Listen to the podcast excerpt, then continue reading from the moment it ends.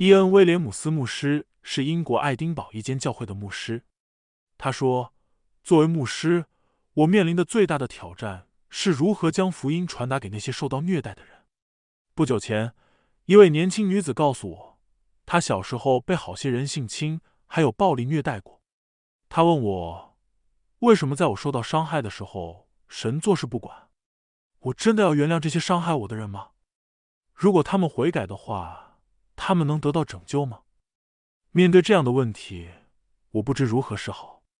尽管我在神学院接受了很好的训练，我依然无法给出让他满意的答案。我不知道怎么样把这些神学知识用在他身上来解释他的痛苦、恐惧和愤怒。麦兹麦考纳尔的这本书《楼梯上的吱呀声》，教会我如何帮助受虐者走出痛苦。欢迎来到变奏曲频道，普遍真理，多样传播。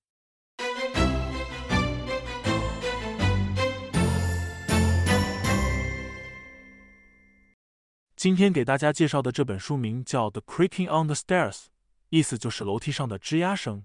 它的副标题是《Finding Faith in God Through Childhood Abuse》，童年受虐者找到上帝。这本书的封面第一眼看上去是黑色的背景，黄色的字体，就好像在犯罪现场警察拉出来的黄黑相间的警戒线，给人一种警示的感觉。再仔细一看，可以看到这看似黑色的背景。其实是一幅楼梯的照片，只不过这个楼梯被拍得很暗，就像是在黑暗无光的场合下拍出来的。楼梯几乎和黑暗融为一体。看到这样昏暗的场景，再加上本书的题目“楼梯上的吱呀声”，就会让人马上联想到恐怖片里恶人走上楼梯，楼梯随着他的脚步吱呀作响，背景音乐低沉悬疑、剑拔弩张的气氛扑面而来。我不得不说。这个封面选的很恰当，因为整本书就是在这种很压抑、很紧张、让人透不过气的感觉中读完的。在这本书的封面上有罗莎莉亚·巴特菲尔德的推荐语，他是这么说的：“这是我读过的最让我不安的书，我怎么强力推荐都不为过。”除此之外，这本书还得到了二十多位牧师、神学家的推荐。包括来自美国恩典社区教会 Phil Johnson、改革宗神学院院长 Duncan、Ligonier 施工的执行长 Larson，还有保罗华许牧师等等。麦茨出生在爱尔兰的一个贫困潦倒的家庭，他的祖母是妓女，父亲嗜酒如命，还好赌钱。两岁那年，麦茨和他有残疾的姐姐被母亲抛弃在街头，他们先是被祖父母抚养。祖父母去世以后，麦茨和姐姐就一直往返于各种社会抚养机构、寄养家庭，还有父亲和后妈的家中。在父亲和后妈的家里，他和姐姐受到了非人的虐待，甚至还有性侵。有一次，麦茨被后妈暴打，导致胰腺破裂。如果不是急救车及时把他送到医院抢救，他可能小小年纪就已命丧黄泉了。在一个充满了酒精。毒品、暴力和恐惧的环境里长大，麦茨从没有看到过一个完整幸福的家庭。相反，小小年纪的他已经看过太多的死亡。最让他难忘的是十五岁那年，他亲眼看到自己最好的朋友被人捅了一刀，在去医院的路上流血致死。麦茨年满十六岁之后，国家的福利机构不再抚养他，无家可归的他只有露宿街头。为了活下去，他抢过银行，盗窃店铺。十九岁就已经在英国警方的通缉名单中。最后，他因行凶伤人而被判了六个月的有期徒刑。这时，麦茨才只有二十一岁。服刑一段时间后，麦茨终于得到一个假释机会。他需要有一个固定的住址才能获得假释。可是，十六岁就开始流浪街头的他。哪里有固定的住所呢？就在这时，一个基督徒向他伸出援手，愿意让他和自己同住。就这样，麦茨在神的呼召下，一步一步的离开了他原来的生活。两年之后，他决志信主。二十八年后的今天，麦茨已经是一名卓有成就的牧师。他在苏格兰最贫穷的社区建立了一间教会，还同时成立了一个施工机构 Twenty Schemes，致力向苏格兰最底层、最破碎的人群传福音。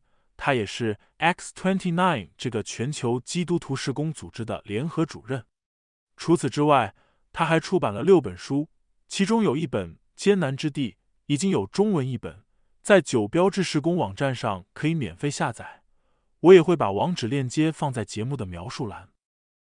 楼梯上的吱呀声。这本书里，麦茨坦诚但不夸张的描述了他幼年的经历。在和后妈父亲住在一起的日子里，父亲沉迷赌场，几乎不着家；后妈则经常召集他的狐朋狗友来家里喝酒。政府发的救济金大部分都用来买烟酒了。年幼的麦茨经常一两天吃不上饭，还时常被暴打。被凌辱，他的童年经历让我们禁不住要问：如果神真的爱人，为什么他让这些无辜的孩子被父母这样的折磨？如果神真的是无所不能，为什么他允许这些父母虐待他们的孩子？在这本书里，麦茨给出了答案。希伯来书十二章三节里写道：“你们要仔细思想这位忍受罪人那样顶撞的耶稣。”我们如果仅仅只看到自己的苦难，苦难就会击倒我们；但是我们如果能够透过苦难思想耶稣，苦难不但不会击倒我们，反而会让我们靠近耶稣。然而，这个过程不是那么容易的，这不是讨论一两次福音就能够解决的。信仰的改变往往是与生活的改变一起展开的。和基督徒一起生活，同进同出，同吃同住。让麦茨信主成了可能。当麦茨第一次听到让他悔改的福音时，他非常反感。他是在寄养系统里长大的，每一个社会工作者、心理咨询师都告诉他，他所有的问题都是别人造成的。他之所以吸毒、犯罪，是因为他被母亲抛弃，父亲不闻不问，后母的虐待、殴打，邻居的性侵等等。这些满怀善意的社会工作者向他宣讲了一种社会正义的福音。他们说，人生下来都是好的，是他们的环境还有周围的大人把他们带坏的。然而，麦茨的经历表明，这种社会正义的福音根本就没有用。这种受害人的心理让他变得不负责任，把所有问题归罪他人和政府。同时，这也意味着他的问题没有解药。因为他无法改变历史，无法改变他人。事实也证明了这一点。麦茨亲眼目睹许多和他有类似成长经历的年轻人因为绝望而自杀。他必须要选择：如果他要挣脱罪的捆绑，他就必须要认识到，尽管他有过悲惨的童年，但是他现在的处境依然是他自己主动一次次选择的结果。如果他要改变人生，他首先要做的就是悔改。认识到，唯有来自耶稣基督的福音，才是让他真正获得自由的福音。在这本书里，麦茨一次又一次的把他的经历和耶稣的经历联系在一起。他被亲人背叛，耶稣也被自己最亲近的门徒背叛。他被毒打过，耶稣受过这世上最残忍的刑罚。他被迫赤身裸体的站在一个邪恶变态的邻居面前。耶稣赤身露体的被钉上十字架。书里还有许多许多这样的平行对比，让读者深刻的理解像麦茨这样在社会最底层的儿童，这些被忽视的人群的痛苦，更是让麦茨看到神的抚救、神的谦卑、神的公义和神的爱。透过耶稣，他终于看懂了苦难的意义；透过耶稣的苦难，他找到了永恒的医治。有一章，麦茨讲到受苦。他回忆起有一次，他的姐姐翠西被后妈从卧室揪着头发，一直拖到厨房。后妈指着厨房水槽里的一样东西，大声呵斥他：“这是什么？”翠西胆怯的回答说：“是叉子。”“叉子为什么在水槽里？”“你这个懒货！”然后没有任何预兆的，他抓住翠西的头撞向水槽。崔西被撞昏了，人一下子软软的滑到地板上。你就是个没用的废物，你这个懒鬼！后妈一边说，一边用脚继续踢他的肚子。过了好一会儿，姐姐挣扎着回到了自己的卧室。麦茨在隔壁房间里听到姐姐隔着被子发出的呜咽，就像小动物受到伤害后痛苦无助的哀求。麦茨想去安慰自己的姐姐，但他不敢。他想告诉姐姐，这一切终究会结束的，但是他知道并不是这样。殴打是家常便饭，现在是姐姐，接下来很可能就是他。他能做的只是待在自己的房间里，一面为姐姐难过。一边恐惧、害怕、瑟瑟发抖，等着楼梯上的吱呀声，等着后妈闯进他的房间。在接下来的一章里，麦茨用耶稣的受苦来做对比。约翰福音里记载到，耶稣被钉十字架之前，先受到了鞭刑。在那个年代，鞭刑是一种常见的处罚，但是罗马人却把这种处罚上升到了最残忍的高度。他们用的不是普通的皮鞭。他们在鞭子的尾部系上了磨尖了的动物的骨头或者铅球，鞭子抽打到人的背后，尖锐的骨头就会把人背上的皮肤撕开。一次又一次的鞭挞，把背上的皮肤撕得血肉模糊，有的犯人甚至就死在鞭刑之下。耶稣在受鞭刑的时候，背上的衣服是被撕下来的。鞭刑结束之后，士兵又给耶稣把衣服穿上。粗糙的布料贴在被撕开的鲜血淋漓的伤口之上，会是何等的痛苦！他被带回衙门，又被士兵们戏弄。他们剥下了那血肉连在一起的衣服，让他穿上红色的袍子，把荆棘的冠冕紧紧的按在他的额头上。他们嘲弄他，往他脸上吐唾沫。戏弄完之后，又把那已经粘在血肉模糊的后背上的袍子再次撕了下来。让耶稣穿上自己的衣服，去往各个地被钉十字架。十字架是有史以来最残忍的刑罚，他极其野蛮，以至于这个处罚是被禁止用在罗马公民身上。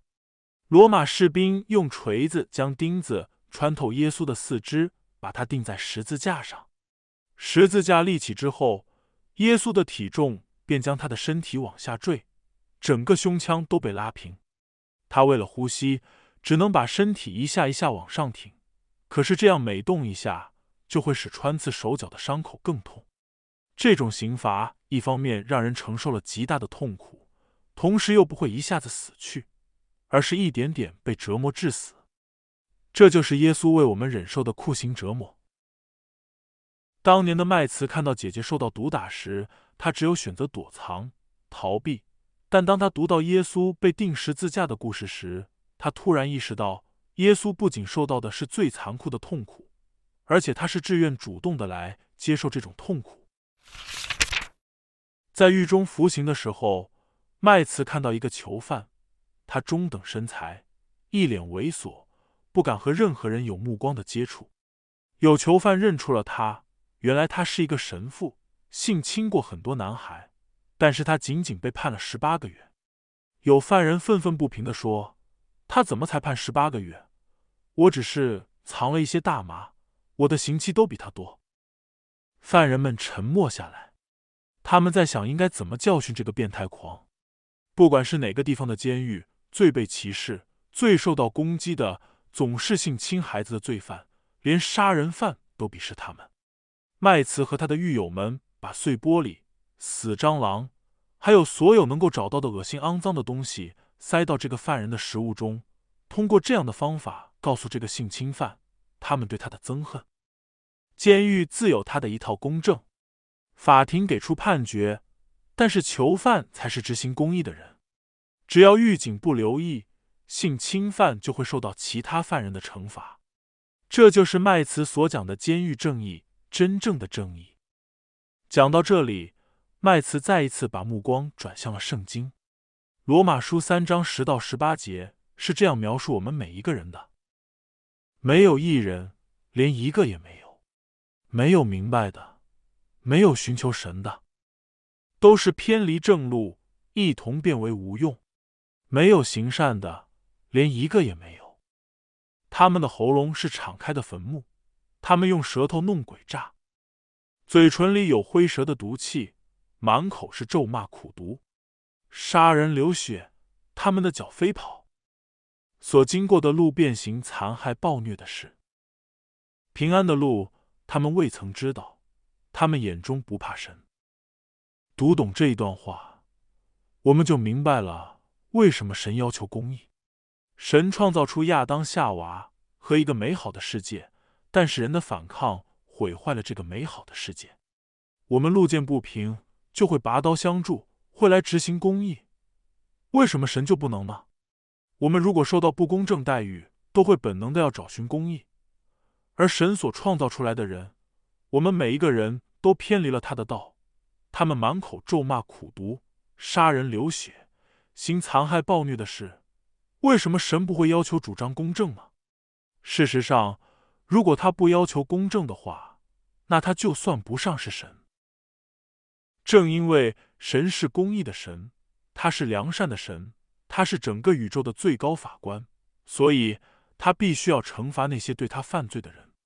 如果他对我们的罪视而不见，就好像没有发生过一样，那么这个神就是一个腐败的、不公不义的神。小时候的麦茨很少吃饱过，营养不良，个子瘦小，经常被同学欺负。当时学校里就有这样一个学生，经常带着他的哥们欺负麦茨，他们把他围起来，用棍棒打他。这样的情形一直持续了好几年。麦茨唯一能做的就是蜷起身体，默默的承受着痛苦。十九岁那年，麦茨在街头碰到了那个曾经一直欺负他的学生，他走上前去问那个人：“你还记得我吗？”那个人比麦茨至少高出一个头，体格也魁梧得多。他满脸困惑，想不起来麦茨是谁。麦茨二话没说，挥起手里的玻璃瓶朝他的头猛砸过去。这个人一下子就被打倒在地，麦茨没有停下来，而是继续不停的揍他，一拳又一拳，打得他一脸鲜血。接着他听到闷闷的一声骨头碎裂的声音，原来麦茨把他的鼻梁骨打断了。这个声音让麦茨都有点觉得恶心，但是他还是继续接着打。旁边围观的有二十多个人，一直在起哄叫好。这么多年来，麦茨强压下去的愤怒，在这一刻全部释放出来，像洪水一样的倾倒在这个人身上。他满脸是血，哭着求麦茨不要再打了。麦茨把他拉起来，等他好不容易站稳了，又一脚朝着他的脸踢过去。麦茨说：“现在说对不起有什么用？我才不会接受道歉呢！你当年这么残忍的对待我，我怎么可能对你有半点慈悲？”看着这个人头破血流的脸，麦茨心里有那么一刹那的内疚，但是最后他还是把这份内疚强压了下去。他对自己说：“不能心软，不能放过他。一旦心软了，别人就会再来伤害我。”可是当麦茨读到耶稣在十字架上那一幕时，他大大的被震撼了。耶稣被残忍的罗马士兵钉了十字架后，还为他们祷告说：“父啊，赦免他们。”因为他们不知道自己在做什么。麦茨在这里说道：“我可能是受害者，但是内心深处我知道，我并不是无辜的。我骗过人，我偷过钱，我伤害过很多人，我做过许多非常邪恶的事情。但是我最严重的罪是我拒绝了我的造物主，我辱骂他，我背逆他，我把生命中所有的不幸，还有我自己那些错误的选择，全部都归在他的身上。可是。”他依然对我这么有耐心，在我那么恨他的时候，他依然爱我。神的爱并不意味着他忽视了我的罪，相反，他看到我所有的罪，我过去的罪，我将来的罪，但他依然仁慈，依然爱我。他必须要处罚我的罪，让公义得到彰显。于是他让耶稣基督承担了所有的处罚，而我在耶稣宝血的遮盖之下。获得了救赎和永生。楼梯上的吱呀声，就是以这样平行写作的方式，反复将麦茨的经历和关于耶稣的描述联系起来。麦茨童年的经历，让他比我们所有人都更能够理解耶稣，理解他的无辜，理解他遭遇的背叛，他受的折磨痛苦。同时，麦茨坦诚冷静的叙述，像摄像机一样回放了当年的场景。当我们为麦茨的痛苦心痛到流泪时，我们也从一个新的视角，更深切的体会到耶稣受的痛苦。最后，再读到这样一个沉溺在罪恶的深渊中的无可救药的人，居然能够被神如此的翻转，我们就再次拜倒到神的宝座面前，唯一能说的就是哈利路亚。罗萨利亚·巴特菲尔德在序言里写道：“这本书对许多人都会有帮助。”最主要的有两类，第一类是那些在童年时受过虐待的人。麦茨通过这本书和他们直接对话，那些困扰过、折磨过他的问题，他毫无保留的一项项的都列了出来。麦茨让我们看到聆听、陪伴、理解有多重要。来自福音的恩典，让每一个受苦的人都感受到自己在神眼中是宝贵的。福音提供的答案既不简单。又不安全，但是福音的目的从来不是让人觉得安全舒服。福音的目的是让人冲突罪的捆绑，获得真正的自由。如果你的生命中有受过虐待的人，你很想帮他们，你也知道那种肤浅的祷告和给出几句圣经经文的建议没用。其实很多时候他们不仅没用，更像是在受害人的心口扎刀子。那么这本书也非常适合你。在这本书里，麦茨为这些受苦的人建了一座桥，这座桥通到那唯一的一个理解所有痛苦的人——耶稣基督。这座桥梁是用同情、爱心，还有战胜死亡的耶稣打造出来的。充斥在基督徒世界里的那些关于世界观的学说、护教论，如果没有爱，就是明的罗，想的博。安慰不了这些受苦的人。这座桥梁把受苦的人带到耶稣面前，通过它，我们终于可以回答这个艰难的问题：为什么神会允许这一切发生？今天和大家就分享到这里，我们下期再见。